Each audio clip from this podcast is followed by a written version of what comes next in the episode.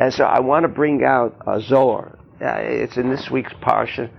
I know you, you sometimes we, you know you want to hear a little Zohar, but anyway, I, I thought the Zohar was incredible. In this week's portion, uh, we have we have the discussion about uh, Moses taking the rod, right, and it turns into a snake. The whole story, right? And then it reverts back to the rod. So the Zohar says like this. I, I, thought it was.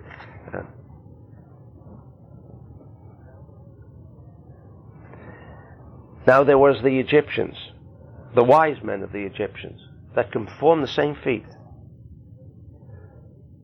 Taking a rod, it turns into a snake. Now anyone observing this would say, what a miracle. The way we, have been studying, I mean, this, this is very understandable because what is a snake? What is a snake? There's an internal energy intelligence. We don't look at the snake as slimy, you know, I mean, people, some people can't even be close to a snake or even observe a snake. And we've given, you know, we call people snakes. I mean, you know, we know what it means, right?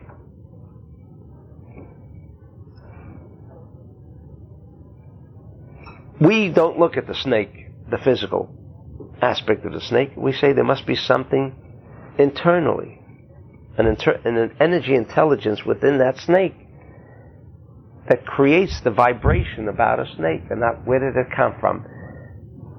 I mean, it's it's smooth, right? It's nice, right? Why should we even think? You know, the Indians play the flute to the snake, to a cobra. Right? It could be sweet. Huh? Colorful. Right, they're colorful. And yet, for some people, the mere thought of a snake being in the room, I mean, can cause a heart attack. Right? Because internally, there is an energy, intelligent thought there that creates that kind of vibration, depending on to whom. So there is, according to the Zohar, there is the snake from the point of Kedusha, of Kedusha, which means that which is an aspect of the circular vessel, which has an aspect of sharing. And then there is the aspect of what the Egyptian was, ruled by the complete desire to receive for oneself alone. Okay? And so he continues on like this.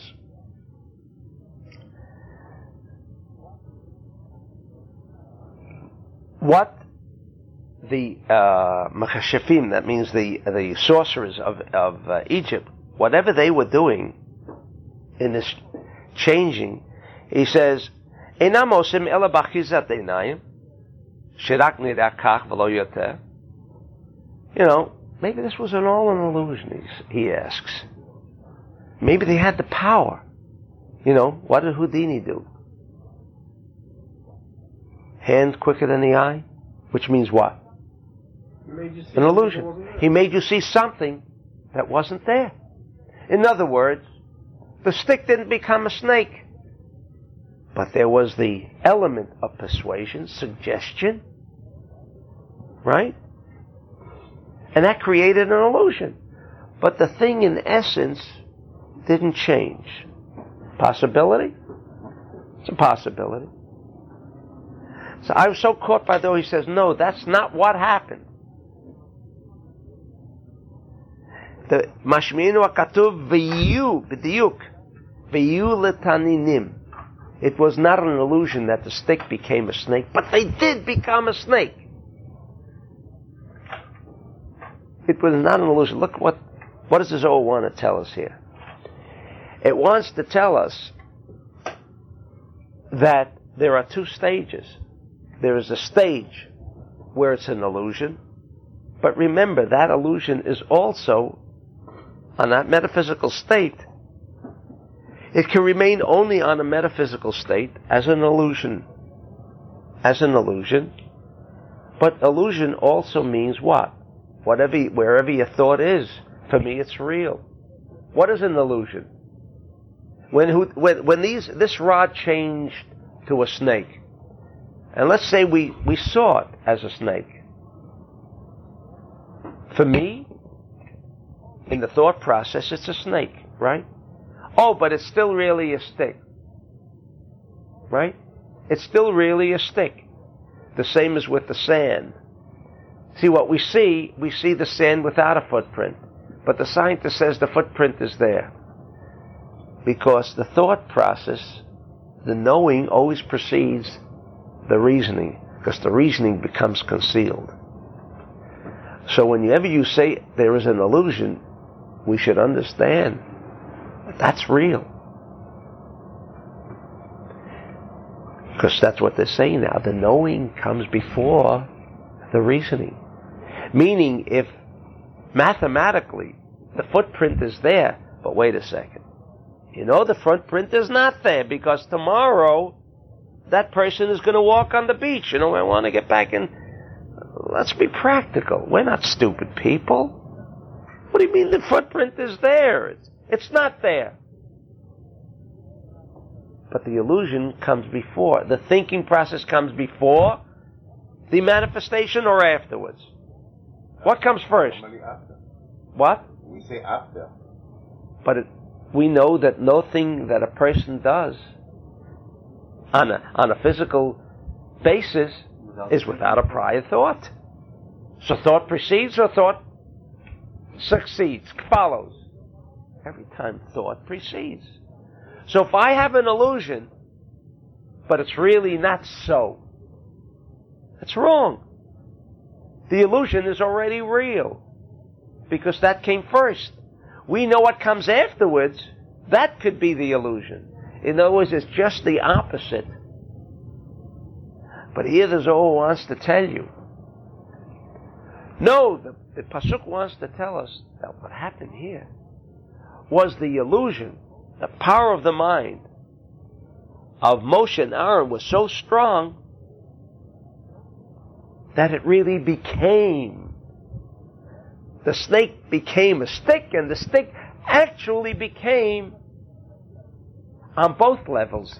Because in the mind level, when I picture the snake as, as something terrible,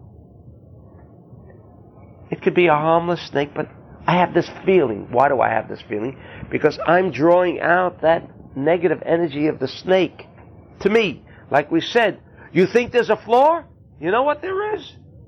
There's a flaw. Let's say it's a harmless snake. It has, it has no poisonous venom. It doesn't want to curl around you and kill you. It has, it's beautiful coloring. Why don't you like it? Why don't you like it? I mean, if you had a beautiful flower, a beautiful dog, you would caress it. Why? Where, where is the difference? In the mind. You decided that that's snake for you. Like for me, personally, I don't care what color the snake is. I don't care how harmless it is. I don't care how playful it wants to be.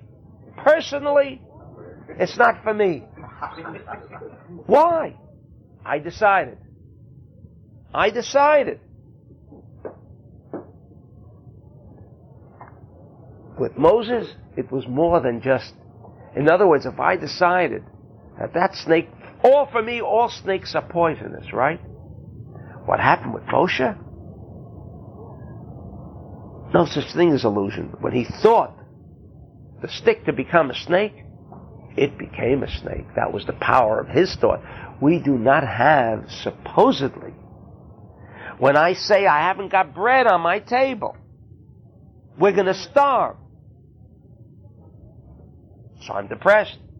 The reason you're depressed is because you decided there will be no bread on the table. Oh, wait a second, but you mean if I decide that I have so much bread and I see so much bread on the table, it'll become. That's what happened with Moshe. From nothing on the table, but the fact of the power of the mind that there was bread on the table, or that the stick became, uh, is a snake. It's a snake. This is the power of the mind. Depending on where you're at only. Only. You're a happy individual, with nothing. How could you be happy with nothing? There are people with everything and are unhappy. Obviously, that should even make us begin to think. That, so where is the difference? The difference is only in the thought. Maybe we're not all Moshe, but we all have the possibility of being Moshe. That's what. That's why he's teaching us this. The Zohar. He says no. The the vayu b'diuk. Don't think that it was an illusion. I mean, you know, beautiful. Don't think it was an illusion that they all saw the the stick turn into a snake. And by, no, it actually happened. The power of the mind is what the Zohar is telling us. So when we asked, but wait a second, you know, it's nice, Marty, Rishimot, and there's connections with these circular vessels, and the light really, the vessels were never disconnected, and no room for flaw. But let's be practical. There's no bread on the table. There's no light in those vessels. What are you telling me that it's all great? He says, yeah, you know why?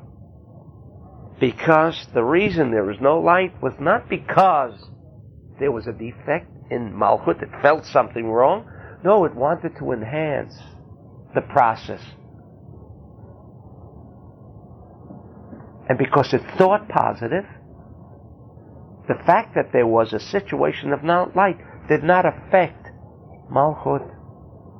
What, what a study. That footprint made by the man tomorrow is there now. It is there now.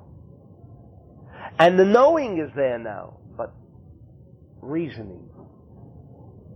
Only because we haven't got the ability at the moment that I see the footprint that'll be done tomorrow, because I'm seeing tomorrow now. I, but wait a second, tomorrow didn't come yet. Who said so? Oh, you decided tomorrow comes tomorrow? Yeah, then there's no footprint. It all depends in the mind. Now, I'm not saying we're all going to walk out of this room and we're all going to be totally content. But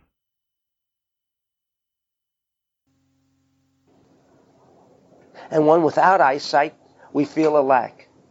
But that doesn't mean one without eyesight has decided that there is a defect. If he decided it's a defect, it's a defect. If he decided it's not a defect, he will see everything. But, he can't see. I mean, we know how many times, how many situations where a blind man does see more than. So you have eyes open, and you walked into a situation in Athens and you were gunned down. Look what your eyesight did for you. His life came to an end quickly with all the sight. But the blind man probably wouldn't walk into Athens. He would see already in advance that this place, I mean, that's what we call intuition. What is in? It's, it's not intuition. It's seeing. It's seeing. So it doesn't always depend. That's why there were rabbis in the Talmud that, that were blind. And they were part of the Talmud. Because they were they were not blind. Everyone around them observed this man as being blind. Oh, there were times where he would see things that the others didn't see. Well, he has a feeling. No, the answer is it, it's not a feeling. He sees. And if he thought that he didn't see, he would never have seen.